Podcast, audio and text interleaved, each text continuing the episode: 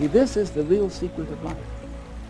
To be completely engaged with what you're doing in the here and now. And instead of calling it work, realize this is play. Welcome to the Restore to Explore podcast, hosted by your soulmates from the Foot Collective Australia. I'm Jim Dooner. And I'm Mac Lyon. We're on a mission to empower humans to restore their natural health and function from the ground up so they can explore movement and life with freedom and confidence.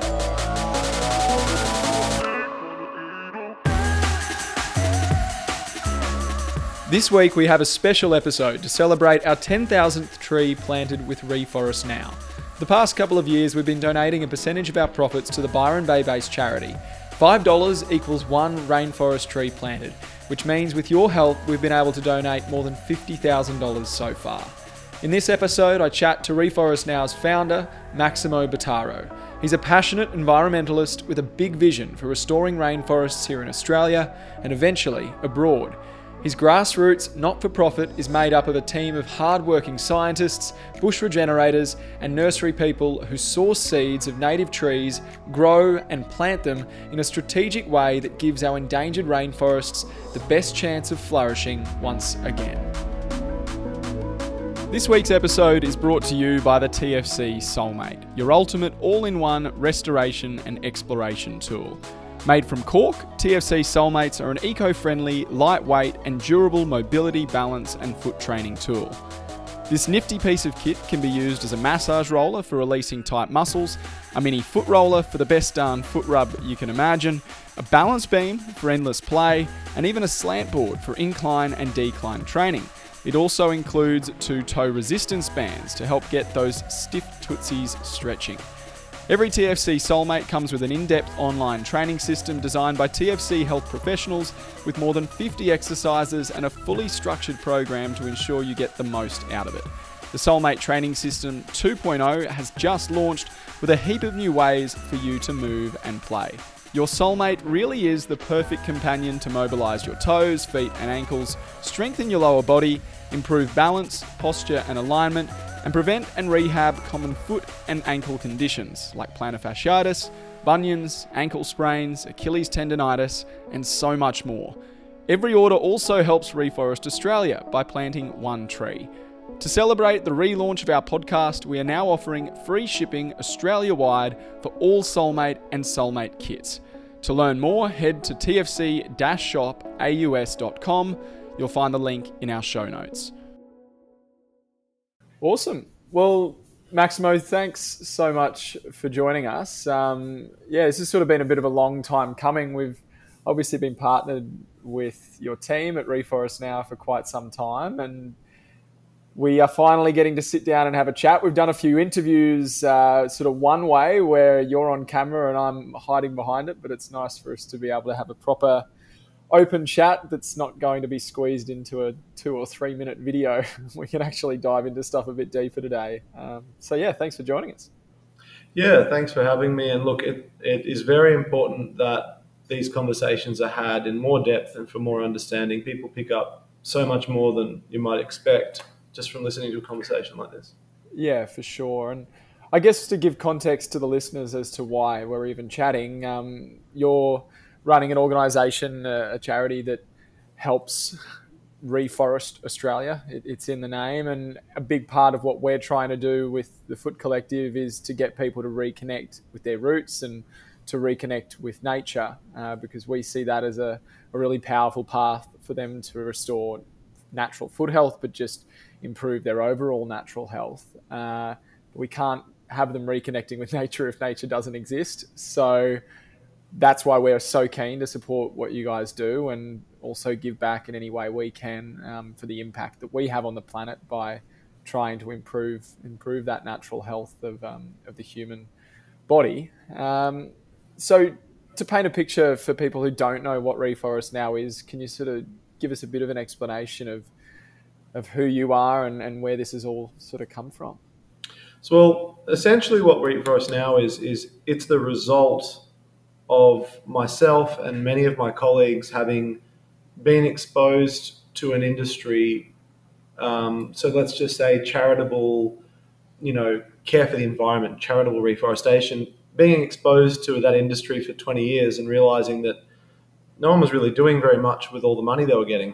A lot of white collar jobs, and um, a lot of promises, a lot of promises that we were going to uh, make a significant impact for the environment, but I never saw anything.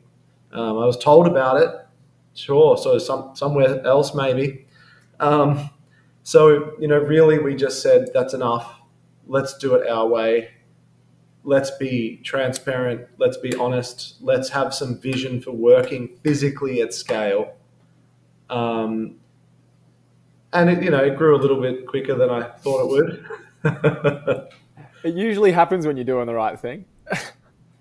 yeah, well, it's like what you were saying basically before about integrity is that like we've had a big jump in technology in the last 250 years, massive, massive, like think about like industrial revolution through to what we're doing now with AI. Like it's a big jump, and don't be too hard on our species for not knowing how to manage that and being told to produce resources quickly and I want this and I can have that and we've got to catch up now and find our integrity, which is in the body, it's in our environment, it's in our sociology. Um, so it's uh, it's the right time for it, and hence yeah. the now in our name. yeah, absolutely. I mean, where did where did you sort of come from? What, what's your background? Were you, how did you get into all of this? Look, to I said, look, I had a connection to nature as a kid because it was either be at home and look after dad who was dying, which happened from when I was six, or be out in the forest at least because that was a couple of hours morning and night on either side of school. There's a lot of work, um, so and it was confronting as a little kid. So um, it was a bit of a horror story, really. So I had access to very beautiful national park very close to me, and um, so I had that awareness from a young age. And then as soon as I was 18, um, I wrapped up being a bouncer and started working for Greenpeace, and it just snowballed. It went to rainforest. Uh, sorry, yeah, uh, rainforest rescue, and then I picked up a bunch of degrees and did genetic research and research into how rainfall is seeded and um, and also worked for Rainforest Trust International, which was my first eh, glimpse into working directly with a very big, very powerful international charity. Um, and then, yeah, lectured for the uni for a while for four and a half years, and then and then um, came over here and just decided to get to get it started. And so I I've been exposed to quite a lot, and. Uh, and, and picked up enough skills along the way to get the confidence somewhere around my mid 30s to get this going. So about yeah, 39 now, so 4 years ago. I think you know, I've seen it with my own sort of professional journey and James, my business partner and good mate who runs the Foot Collective Australia with me has has been down a similar path to what you're describing. I, I think you know there's a lot of people who take that traditional path uh, and I don't want to say see the light, but maybe from their experience of, of for me, it was in you know mainstream commercial media uh, telling stories, realizing the flaws within the way that that that mainstream approach is done, and seeing the benefit of if this was done properly, what what impact you could have. Um, yeah. And so I've sort of taken the skills that I've learned from that that mainstream traditional approach, and and I'm trying to use them to tell stories now that will hopefully yeah. you know, make more of an impact. And I, I think I s- sort of see that with your own story that you you sort of learn what not to do by being surrounded by yeah by that traditional approach. So there's two anecdotes like that come to mind. So the first one is um, the woman that um, cuts the end off her roast when she cooks a roast. And, you know, basically the short version is why does this woman cut the end of her roast off? And it's because like four generations ago, you know, during the World War, her mother had a tiny little oven and that's how that's all she could fit in there. And there's no reason for that tradition to continue sometimes. Um, and the second story is the frog that boils to death slowly in the glass of water. So, you know, once you have indentured problems in a system, it's not impossible for them to persist indefinitely um, and drag you to the finish. So, um, you know, adaptation, um, flexibility, lateral thinking, it's um, where it's not it shouldn't be that hard for us to do not for our generation we've got access to so much and so it's kind of our responsibility to be the way we are and not to not to get stale.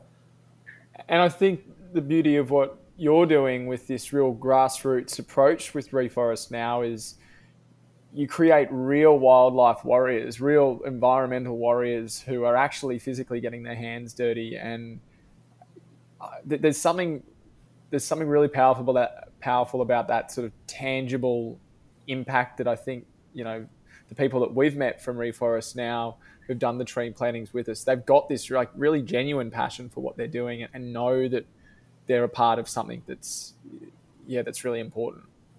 Yeah, well, I mean, to start with, I mean, obviously, for someone of my you know intensely scientific and passionate background like it's it was all about the forest but it very quickly became about the people more so and the reason it's more so is because um, you know a one flapping expert can't do anything it's the team it's the it's the cohesion it's the warmth it's the it's the friendship it's the passion it's um, that's what actually matters is people people are people are what do anything um, you know, we always want to talk about some famous guy that did something, and it's like, no, it's not him.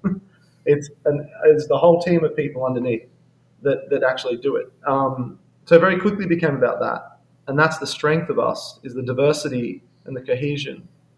Um, to, and then the numbers, honestly, like at the end of the day, how much can one person do? You know. Yeah, and that's it's something we've realised as well, you know, as the Foot Collective's grown here in Australia, one, you can't do it by yourself, but two, it's it's not as much fun if you're doing it by yourself. Uh, to be able to share that journey with other people and to share the wins and share the progress, it means so much more than I think just just winning on your own. Bigger wins, bigger wins, and don't forget, there's you know in basic psychology, there's three parts to a person: the id, which is you know food, sleep, like basic satiation of pleasures. And then there's the ego, which is I am who I am because I do that and that gets me money and I'm this. And then there's the super ego. And this one gets overlooked all the time as if it's some optional extra, but that is really unwise and stupid. So there's it's the it's a third of what matters about you is your super ego, which is your acts of service. They're for you as much as they're for anyone else. And anyone who lives a life that doesn't have an element of service in it is missing out because there's so much of your satisfaction as a mammal, as a social mammal, Uh, that, that comes evolutionarily from a species that has long gestational times for, chil- for, for children, long times to maturity, highly interdependent networks with the need for interspecialization. The super ego, the, the giving, the caring, the, the service, this is human and it shouldn't be ignored for a, for a tub of ice cream. You know we need it just as much as anything.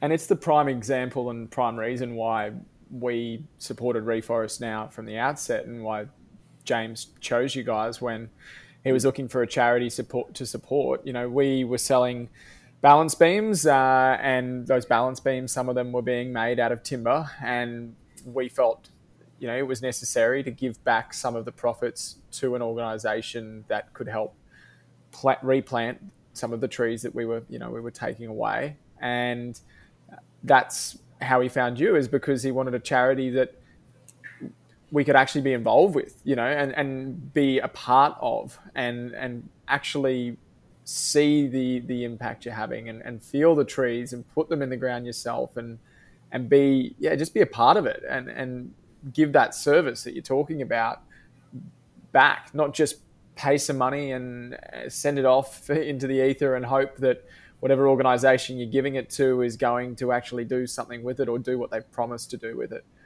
Yeah, well, I mean, look, the first issue you have there is the segregation of organizations. So in the West, the vast majority of tree planting charities, let's just start there, um, they're white collar businesses that do all the paperwork and the marketing and the finances and allocate money to someone else to do the physical work. That might be a contractor or it might be another organization in a third world country. Those are the most common. How are you going to be tied to those planting sites? It's going to be infrequent and difficult. So just by the nature of their the the familiar business structures that exist in the majority of situations, um, there's not much opportunity for, for volunteers or engagement um, at all. And I think you know that's something that no not many people actually consider when they're making a donation to an organization. You know i was the same. You feel like you're doing a good thing just by giving over some of your money to a cause and you trust that people that are working in this space are going to be genuine and are going to do what they say with the money that you're giving them. Because yeah i guess it's a blind faith. It's a blind faith that someone wouldn't rip you off in a space that's about giving um, and that I think is really difficult for, for people to navigate these days. Where, you know, really knowing where that money is being spent and, and having having faith that the organization that they're giving to is, is going to do the right thing with it. And sure, I don't deny that there's a lot of organizations that do the right thing, and it, it's just how much of the, the money that you're giving over actually ends up going towards what you think it's going towards. And and that's what I love about Reforest now is, is you're able to break down for us exactly where every cent of that five dollars that we donate for every you know for every order over a hundred dollars is going to because um, five bucks is a lot of our profits to be giving over to anyone yeah. um, but that's that's why we're happy to give it to Reforest now is because we know that it's going to the nursery, it's going to the team that's planning it, it's it's going to the administration. You know, if it's costing any less than five dollars after I've listened to you explain, you know, what's involved, then uh, questions, you know, you, have got to sort of you, you raise it raises questions. So I guess you know, can you break down for me what what does the five dollars equal? Where does that five bucks go? Righto. So um, I have an exhaustive list of every single cost down to like five and 10 cents because essentially the reason I need to know this is because we operate at vicious efficiency and it's difficult to do this. Um, so, first of all, that in that $5, we've got to have one of our, so we've got three expert seed collectors that train several others. So they've got to go out into an ancient remnant and find seed of over 100 species that just we grow, not including what we buy in um, from seven other nurseries. So they've got to go out, find all that stuff. Then they've got to germinate them, which is lifetimes of knowledge to know how to do them all. Um, then, you know, once they're potted and weeded and watered and fertilized for, you know, half a year roughly, they're all different. Um, then we've got to um, site prepare. Um, we've got to uh, go in there and drill the holes with an auger. So we go down 400 millimeters, put 600 mils of water crystal in the bottom. So we mix that up on site with water and sodium poly, uh, sorry, potassium polyacrylate. We don't use sodium. And then, um, so we put 600 mils in that in the bottom. The trees are hand planted, and then um, on the top, we put a fertilizer, so a natural thing, a nitrophosphate of blue. And then we have to GPS map the area, drone map the area, take photos from the day, report to Facebook, Instagram, website, permanently marked on the website. So that's all within $5. That's a normal day's work sort of thing. Um, and remember, like, you know, there's there's speed planters out there with shovels and big bags on their hips doing very low diversity very quickly, and those guys can do you know thousand a day each. You know, um, you're never going to get the survival rates, and you're never going. You couldn't plant rainforest like that; they'd all die. Um, so if you're doing like a pine plantation to harvest later, that's fine. You might get half of them survive or something. But um, what we're trying to do is at five dollars have super high diversity you know, all the species are blended together with all the various successional stages so that when we plant, there's a pioneer next to something called a secondary that will take a little bit longer to grow and a mature phase that might live for a couple thousand years and, and then a shrub. So we blend it all together. Um, it's a lot of work to get it at five. And um, look, the outcome for a single day's work is photos from that day, the exact number of trees per person, the Facebook and Instagram post, the permanent website link, the KML file that you can download yourself that shows you an outline map of where we planted. And to date, I haven't found anyone else in the world that matches us in that level of integrity, and they should be able to, because because we do it at six to seven and a half percent of rostered hours in the office a week. So out of 40 staff, six and a half, six, sorry, six to seven and a half percent of all rostered hours are in all of admin. Everyone else is working physically. So it is possible. You just ha- don't spend all your time marketing and turning over zero dollars. Like you can spend 10 grand on marketing and get 11 grand back, and you can just keep doing that. And a lot of people do that. I think that's really gross. So we don't do that. I love it. I love it. And with that approach, what sort of an impact have you made so far? I mean, what's the tree count at? And yeah, how's it all gone? So the tree count uh, as of today should be about 450, roughly 450,000 trees planted since January 2019. But this is like aggressive growth.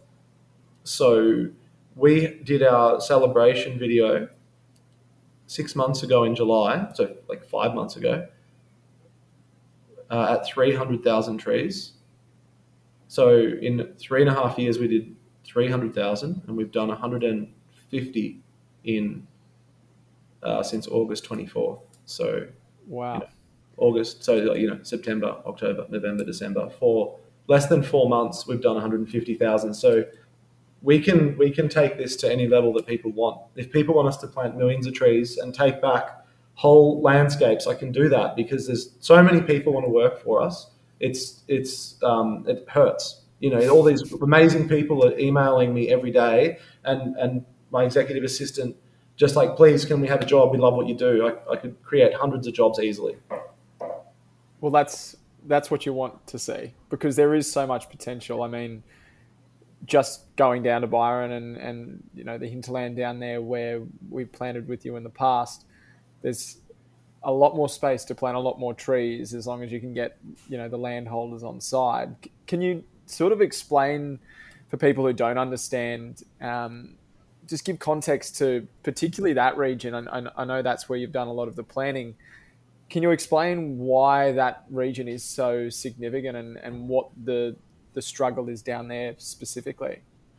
So, northern New South Wales, like so from Byron Bay out to Lismore where the flooding happened, right? So there's this big circle in there of 75,000 hectares, right? So a hectare is 100 by 100 meters, not a small area. So 75,000 hectares of that was this red volcanic soil um, that was the biggest patch of rainforest in Australia until 1850. So this is like six times bigger than the Daintree rainforest we're talking, right? And everyone knows the Daintree in North Queensland, you know, David Attenborough's favourite place, um, which we worked in. So, you know, 75,000 hectares of rainforest cleared over a 30-year period, 1850 to 1880, um, for, you know, uh, red cedar, a bit of black bean, um, banana farming on the slopes and cattle farming and there was heaps of illegal activity in that, and people being paid in rum instead of money. So you know, pretty full on, pretty rough life. What was the? Sorry to interrupt, but what was like the the instigator for all of that clearing initially? Was it just to to create more farming land? I mean, was there incentive by the crown at the time? Do you know? Yeah, I believe it. I don't know if the mandate is the right word, but I think it was a British mandate to clear every single tree off a property to claim ownership of you know allotments. Wow. Um, so you had to clear everything, and then the idea was to convert it all for cattle. So there was a lot of like dairies and stuff here. There was thousands, mm. um, and banana farming, which I'm kind of surprised they stopped doing, to be honest. Yeah. Um, and so, so yeah, he had, to, he had to destroy everything. Yeah. And so we're talking what was the biggest rainforest, you know, in, in Australia. To, to where did it get to? What, how much was cleared, and, and where was it at now? So 75,000 reduced to 556. Oof. So, you know, 0.4% left. It's not nothing, um, but it's a lot less than I would have liked to have had to work with because um, first of all, when you when you go into those places, you just can't believe that people killed them. You know, some of them, I'm sure, some areas were kind of boring or average, bit of forest, but some of these places are the most breathtaking things you'll ever see in your life. Um, it, you know, just and and you just go, how did people destroy all of it? And um, and it means that you know, as per my research into seed collection from ancient trees, we've got to be really diligent and hardworking to get down into the rocky cliff faces where there is one giant, big, ancient red carabeen, and there is you know there is one big Tristaniopsis in that creek bed that I that I found um, near Minyon Falls the other day. You know, like there are not that many of the first ancient trees left, and uh, and their lifetimes will end. So, like, let's say like there was this clearing of the big scrub 170 years ago. you've got to understand that there's little patches left, so like fragments, like 33 of them. So that 556 hectares is broken up in little pieces, and they've got genes in them that aren't getting out because they're too small and they're too far apart so those ancient trees are carrying, you know, strong, diverse genetics from an ancient time that you don't get from your average nursery because people are just picking what they can get to. So as per as per my book, which I, I exhaustively went into expl- explaining in my book, um, Genetics of the Endangered, we've got to get to these old trees before they die because some of that genetic material could be lost. And uh, various people are, are trying to get at that stuff. It's it's so important because like you know, from your human perspective, it's very easy to understand what would happen with inbreeding in a small village and a few generations of that, and people are not functional. The trees are the same, but you know, that if you have a whole inbred population of trees, they won't be able to produce any offspring. They can die completely. So we got to think about that stuff. I guess is the fear as well. I'd imagine when you remove ninety nine point six percent of you know of the uh, of the big scrub, while you've got these remnants that exist, surely that's just changed the entire weather system. Like yes. surely the, the way that, that that environment acts now is just not how it used to act. And how like how has anything survived? Okay, so there's okay, so whoosh. First, there are global weather patterns that everyone knows about. Then there's regional regional weather patterns that um, might inhibit rain or cause rain or push things around. Like, you know, we've got things like, um, I believe it's called the South Annular Mode or the Indian Dipole. Like, there's many, many other systems as well.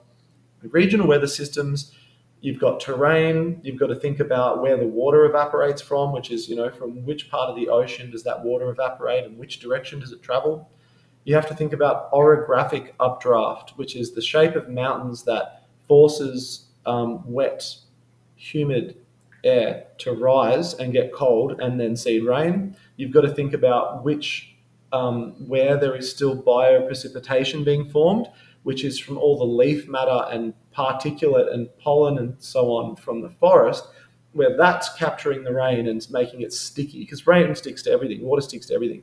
So any dusty stuff that comes off the forest helps it rain. And then there's bacteria that do it on purpose, um, which I did a you know highly highly referenced video about, 82 references explaining it's a fact. So so you you clear away the forest, you're going to destabilize the weather. You're going to lose um, some of the regularity. You're going to lose some of the rain. The rain you get is going to is going to flash flood, which means it's going to skip over the top and go out to the ocean and rip all the soil out with it.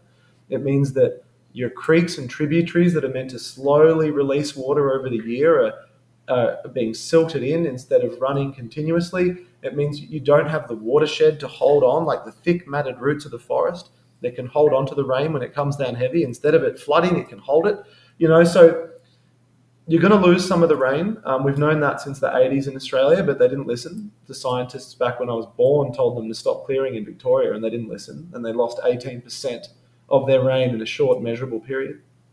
So um, so yeah, it's, it's bad. Um, the worst thing that we can do to a very stable, very friendly planet is to make it crazy again. And believe me, like for anyone that knows evolutionary history, the planet is a crazy creature. And we're lucky. The only reason we're here is because it settled down about 300 something million years ago. It had a chill period. And if you really want to see who it really is, keep destabilizing the ecosystem because that's what sort of dampens it. It like the ecosystem like is like a blanket that sits on the planet and chills it out, you know, and it, it stabilizes and settles it. So Have Have you seen? And I know it's early days, but have you seen any results from? I guess pulling that blanket back over and, and bringing back some of the trees. Have you, have you, seen any impact in the places where you have done plantings uh, of you know changes to that to that weather and, and changes to yeah, I, I guess the environment around there. So look at at at the scale of being able to call a cloud down from the sky. no, but that definitely happens. If if if we do big monster plantings, we will be able to call clouds down from the sky because we'll have, you know, the majority of our tree species will host the bacteria that fly into the clouds and set rain when they come past. So, not yet at scale, but at microclimate straight away. Like, it only takes a couple of years at our dense 1.5 meter spacing. It only takes a couple of years before you see all sorts of insects, and you walk under the canopy and it's cooler, and ground covers are coming back, and the forest layers reestablish, um, and there's moist air going past you. You can feel that. So it only takes a few years to improve the microclimate and the soil, soil moisture levels and things like that, bring back insects, re kick the system. Um, I'd say for a significant sense of cooler temperature um, in a large physical area, you know, like in a hectare, uh, give it about 10 years and you will really notice it. It'll be a 30 degree day and you walk under the canopy and you're like, wow, it's like 20 degrees under here, you know? Yeah, we first met out at Byron View Farm. Um, and the trees that we planted that day are now a couple of years old, 18 months old. Massive. They've, they've taken off? Massive, yeah. We filmed there a few months ago. So if you watch the 300 trees video, um, there's uh, unfortunately we didn't label it, but um, a bunch of the shots at the 300,000 tree mark were taken at your planting. It's done really well. Barely anything died, which is to be expected when we do the maintenance ourselves. Um, you know, the survival rate is fantastic. And, you know, it's the trees are at the size there where some of them are like, not over saying it, probably about that big. You can see it in the video. Mm. Um, and meters tall. So your best trees there would already be at four meters. Wow already. But you, you, should go have a look. Years. Yeah. You're not far away, are you? Nah, just in Brizzy. Drive over the border. We'll go, go. We should have a look next time we're down. Um, because yeah, I mean, that was our first taste of it all, and and we were looking at a barren cow paddock that day that we went in. Um, and kudos to to the owner of that property for, you know, for giving up some of his land because I guess that's the other the other challenge that you would face in a region that you're trying to replant like Byron Bay, where it is now one of the most popular places to live in the country and one of the most expensive places to live. Mm. Just finding landholders that live close to these remnants or within the area that was the big scrub who are willing to give up their land must be, you know, a whole other challenge in itself. Well, you don't, you're going to find this surprising, but not only do we not chase partners to fund us, we've barely ever reached out to anybody, like maybe five people ever. Um, we wait for partners to fund us and we wait for landholders to approach us. We don't usually approach anyone for anything. Um, and at this rate, there have been enough big sites coming our way. Something I kind of missed doing that I really liked before was we used to just go and whack a hectare or half a hectare in for someone on a small site, and we'd do a few of those a week. Um, and in the last few years, we've been doing more you know, 20,000, 50,000, 100,000, 300,000 on one site. Um, so I'd, in the future, I'd probably like to do a bit of both. But um, yeah, we find enough people. Um, I would well, prefer to. You. they find you. They find us. Yeah, I'd prefer to do bigger plantings though, because when I was younger, I um, I did quite a quite a big site, and after five years, I came back and it just freaked me out. There was like fifty um, what do you call them? Fairy wrens just flocked through a forest I planted, and there was um, a uh, monitor lizard in front of me climbing a tree I planted, and I was just like, holy cow! Give me bigger areas with more biodiversity to attract more things. Yeah, that's what it's all about. Hey, to be able to go back with yourself and like, you know, eventually, you know, your your family to be able to go and see what you've planted now having grown into you know something that just wasn't there before. That that must be what you do all this for. Like that must be the feeling that that fuel puts the fuel in the you know the, the fire in your belly to keep going. So, what is the first? I mean, that is important to me as a as a treasure. Um, but even the you know even the forest I planted with Dave Rawlins at the Crystal Castle in in um, in the Shire in the hinterland, that is only like like twelve or thirteen years old or something, and it's just massive, massive. Like the trees were like I went there like four years ago to check on it. and The trees were like twenty five meters tall, twenty five meters. I, one of them I put my arm around it. And it was like it was like that. Wow. Um, so, what is the main thing that drives me? Is it's an it's a strong feeling. It's um. What I want to see is that when we go to work on a day, I want to see upwards of 50 people, coordinated radios, four wheel drives, trailers, equipment.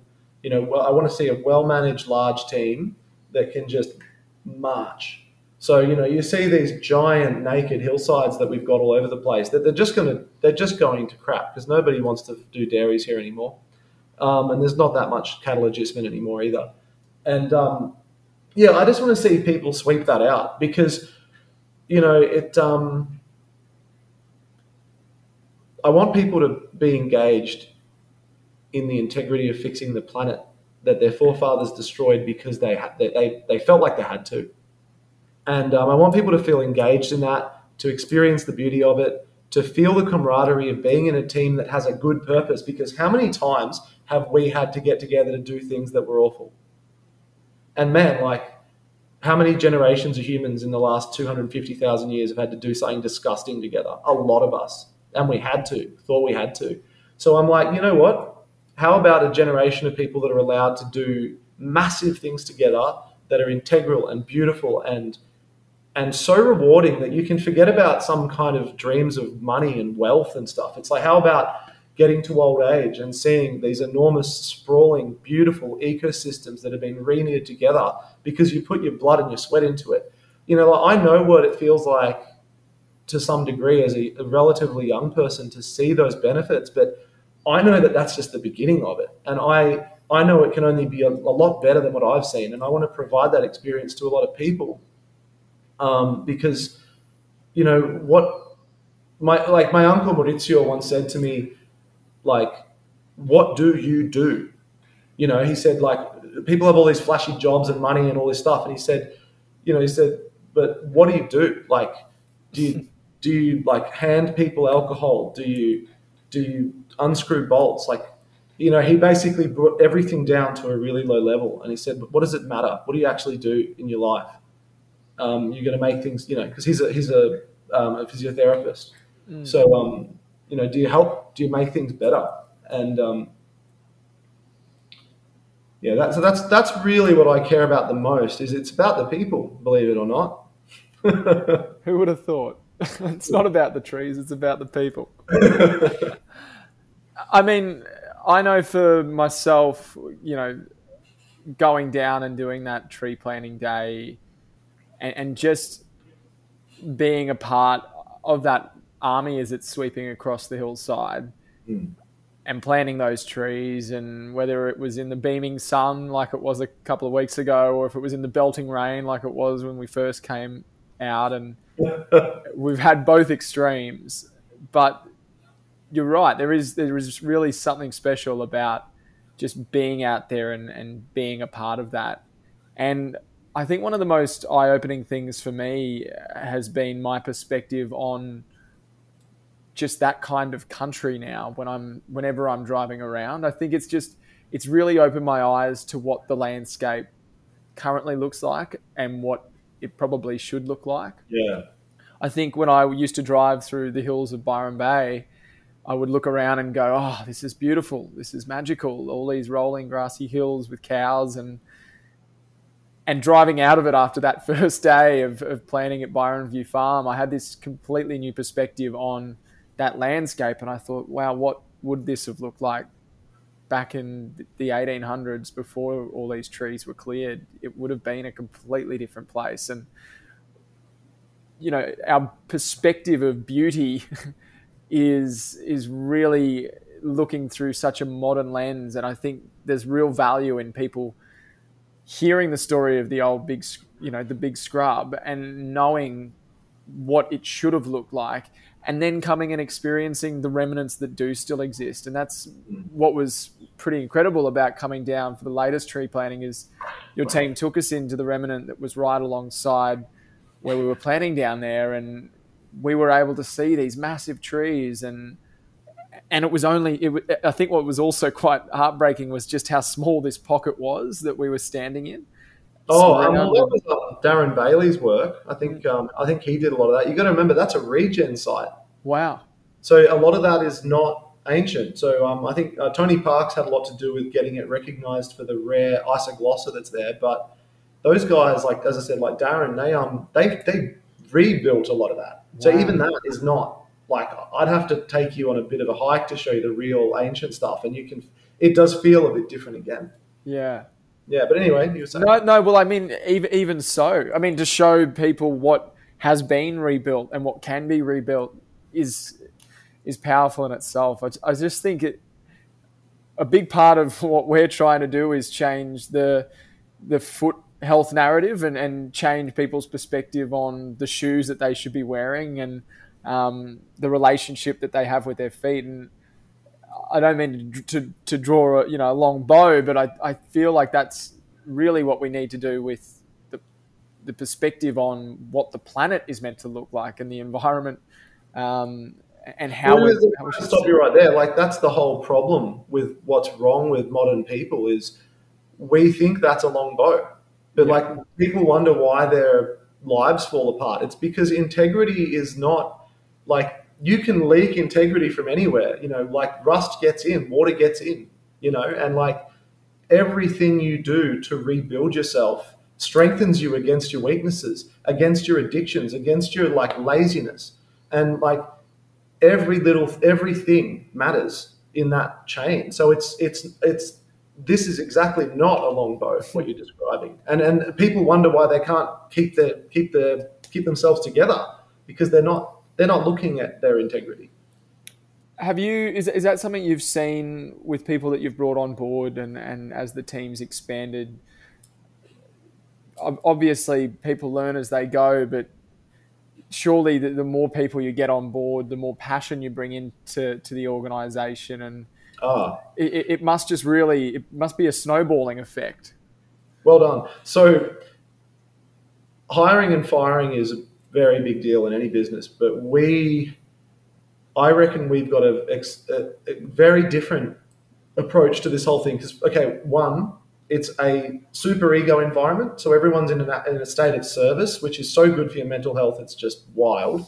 And you're out in the bush and you're being engaged, and it's all these things that reset you. So, first of all, is that. Second of all, um, I will fire a highly qualified antisocial person over an enthusiastic, full of love person who's going to build the strength of my team. Um, and we have, you know, we have built a team with so many lovely people that if somebody comes in now who's not, it, it you can almost smell it from 100 meters away. Like somebody comes in who's got a dirty attitude and a dirty lifestyle, it's just like bang, you're gone. Like there's it's obvious when someone doesn't contribute to that because it's so strong in our in our group. You know, well, it's the same as as you'd have in a, a rainforest. You don't want a weed or a you yeah. know a, a, an animal that isn't native to that environment um, that could offset yeah. that could offset everything you're trying to do. And we see it the same here with our small team. You, it's really important to have culture's key. Culture, yeah it's it's the key to, to making it all work because it's not it's not always perfect. Like every now and then, like maybe oh, it's it's either once or twice over four years. I've pulled the whole team together, and I'm like, I don't like this, this, and this, and and changed a few things. Um, you know, so sometimes culture slips, but I won't let it. I won't let it go too far before I pull it back.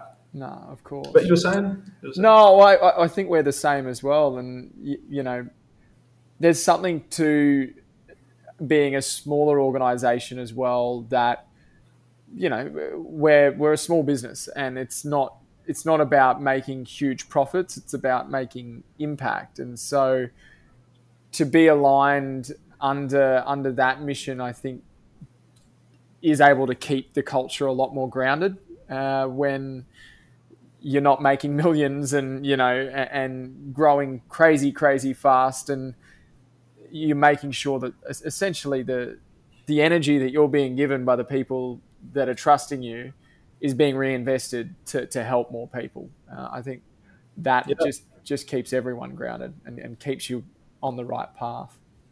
Yeah, it's true. And, you know, like what's that saying? Um, absolute power corrupts absolutely. you know, and also he who fights monsters should be careful that he himself does not become a monster. Yeah. All these warnings, or, you know, be um or be wary of unearned wisdom or unearned power. Like all these warnings are like set in like yeah. in harsh stone, you know. um yeah, like I guess or, for the pleasure of the pleasure, or you know, or, or even in um, Corinthians in the Bible, it says, um, "Look but don't touch, touch but don't taste, taste but don't swallow." It's like, watch out for all of this stuff, you know, and don't make excuses for not, you know, for not maintaining company culture, for not looking after yourself, for not thinking about your integrity, for not caring about people. Just don't make excuses. Just do it the right way. You know. I think that's what I've found uh, all the way along with our journey is just being sure to keep yourself in check and, and constantly, constantly re- revising and reviewing what you've done before and what you've just done, and making sure that, yeah, that, that you're that you're being it's, it's integrity. It's the whole thing is making sure that integrity is at the core of everything you're doing, and yeah. um, you know, it's easy to slip and it's easy to to make a misstep, but being having the integrity to, to own up to that misstep and, and to get yourself back on track and to make sure that yeah you're, you're continuing on the path that that gives you purpose i think is well it's, it's what all the boxing movies are about that they do yeah. quite literally you know it's like yeah if you screw up just get on with it yeah you know and just don't don't be hard on yourself rather look at rebuilding your integrity every part of it can support you to, to, to push back against your own weaknesses and your own addictions and your own you know, lack think, of belief in yourself, you know. I think that comes back to what we're asking people to do when they donate money to plant trees. You know, it's it's owning up to the fact that yes, the, the lives that we've been living haven't necessarily been good for the planet, and the lives of our ancestors haven't been good for the planet. But it's not too late to get back on track, and whether that's making a donation, supporting an organization like yourselves, or just being wiser with the dollars you're spending on whatever it is that you may have to buy mm. and aligning yourself with yeah with the purpose of, of making sure that where you're giving your energy is going to make the best impact for for yeah essentially realigning those those missteps that we and our ancestors have made well, I mean, it's very simple the way you describe it, and it's been said a lot of times, but still, it's um, it's taking it's it's slow to build up that people get how simple what you said is. Yeah. Um, you know. Um, but I do believe that we're getting there. That I do, I do see more corporate responsibility, for example, being becoming very strong um, and I think that, you know, on the topic of say greenwashing, I think we've got to be very careful how we how we talk about that and what we say that is, um, because I think that there is, uh, yeah, I think there's some issues in the uh, in the ethical space about about dis- disclusion. I think it's not necessarily the path to redemption as a species is to just say, "Oh, you're not good enough to sit next to me. You smell." Mm. You know, like I don't know about that. Anyway. Yeah. No, it's very true. I mean, what? How many organisations do you have supporting you at the moment? Mean, what's where is the investment coming from? And and yeah, for people who may be listening who have you know a company or, or want to support? I mean, what what's the path? So okay, so firstly, you can see who has funded us up to July at the end of July this year, 2022. At the end of the 300,000 tree video, it lists everyone up to there. So you can see an order of biggest to smallest um, companies who donated, and obviously the scale of their donation matches their size. It's a pretty consistent theme. Um, and then if you go to our website to reforestnow.org.au and you click on Find My Trees, that will bring up a spreadsheet that you can see who's been funding us recently and per month and sort of thing. So the news in terms of uh, new donors that might hear this podcast is um, in the past we had some of our partners funding us by an auspice DGR, which means the site our nursery is on could take money for us and give it to us and give you a tax receipt. So you can get a tax deduction. As of the 12th of December 2022, Reforest Now is a registered tax deductible charity. So um, that was probably the big blockage for a lot of big corporate partners, or even just even just smaller businesses. Really, like really for any business, it's important. Um, so the way it works is, in terms of partnership support, is get in contact with us um, at partnerships at reforestnow.org.au, so by email. And you can otherwise just find a way. There's lots of ways to contact us on Facebook and Insta and website.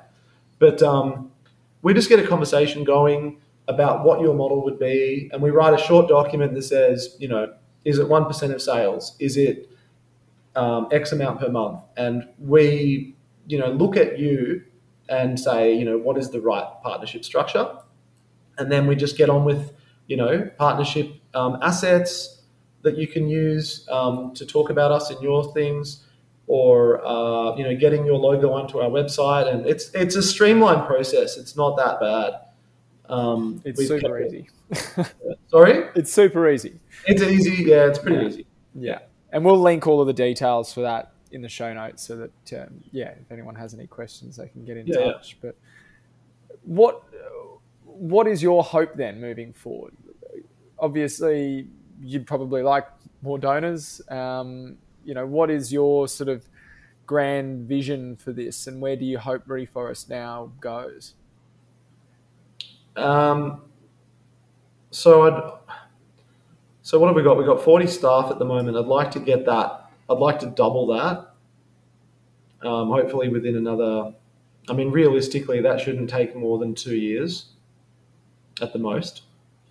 Um, so yeah, I'd like to double the staff. I'd like to do um, more contiguous, enormous plantings here because I mean we could go everywhere and do everything, but there's just giant, endless, rolling naked hills that need to be reforested. So I'd like to knock over some of that with big, big manpower, big teams.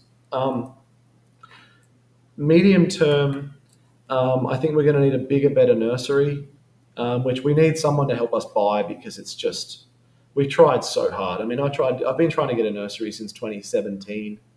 Uh, that's a little while ago, you know. Um, so yeah, medium term, bigger nursery, a proper depot for all of our work vehicles because we've already got six vehicles and they're not easy to maintain when they're being kept here, there, and everywhere and moved around all the time. So bigger, de- you know, depot, nursery.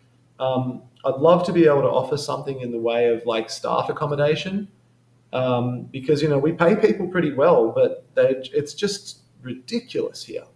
You know the cost of living is so awful. Um, so I'd like to find a way to support the staff long term. So you know a couple of years away, I'd like to set us up in Indonesia, um, where you know people can be paid you know well, quite well, um, and there's a lot of there's you know it's a lot easier to work. You know it's a lot easier to work um, to work at scale and to attract international funding. Because at the end of the day, you know, I've established a charity in the most expensive country out of all of them, planting trees. And this has been very clear to me by having the big meetings with the big people about, you know, they show you maps. It's not just one or two. I've done this a few times now. But they show you a map of the whole world and they're like, here's the prices. And here's you at 10 times the price of there and five times the price of there. So you know, we probably need to also offer a service in Indo Um, I've always thought it makes sense because of regional responsibility. That you know, as a wealthy country, um, you know, with with all sorts of support, that you know, why wouldn't I, um, you know, extend into creating some jobs over there and some you know some meaningful livelihoods over there. Cool. I think that's a pretty awesome, awesome vision. Mm.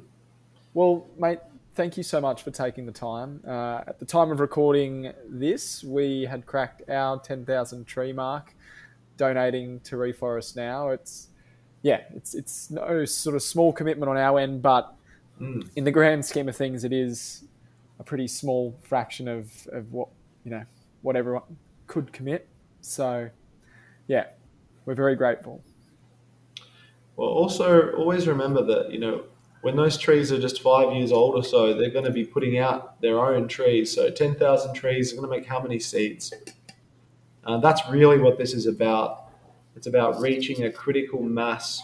There's enough seed in the environment and enough birds with enough to eat, right? So their numbers in, improve as well. And then there's just seed rain all over the place and good wet seasons. You know, this this needs to hit a resilience point where it grows back by itself, not just where we plant it. And that's really the point of what we're doing. Absolutely, absolutely. Well, yeah. If anyone wants to learn anything else, uh, we will have plenty of links to the 300,000 tree video, uh, another video that we did recently about our most recent planting day as well, and um, yeah, a- any extra info they want to they want to learn, we'll have plenty of that in the show notes. And also, we, we will be doing more frequent tree planting days with Reforest Now and your team uh, throughout the next 12 months and beyond. So we want to try and do it at least quarterly, get down and, and plant some of those trees that the community have helped donate. And if there's anyone listening that wants to get involved in that, uh, the next one, they will most likely be around the Byron region. So, uh, yeah, get in touch and, and hopefully you can join us because they are a, a really special day and we'd love to get as many people involved as possible. Thank you, and thanks for being um, such a stable supporter. Because it's um, for a charity to have someone who's just there for you all the time. That's really the big thing that drives us forward. Because otherwise, you don't know what to do. Do I employ more people? Do we? Da, da, da. It's just that steadiness is really valuable. So appreciate that from you. Our pleasure, mate. Well, thanks for taking the time and we'll, uh, we'll chat soon enough. Thank you. Thanks for listening to the Restore to Explore podcast. To stay up to date with all things TFC, you can follow us on Instagram, Facebook, and YouTube at thefootcollective.oz or on TikTok at The Foot Collective. If you're ready to restore and explore your own natural function, you can check out our range of physical and digital tools at our online store, tfc-shopaus.com, and use the code R2E10, that's R the number 2, E10, to save 10%. You'll find all the links in our show notes.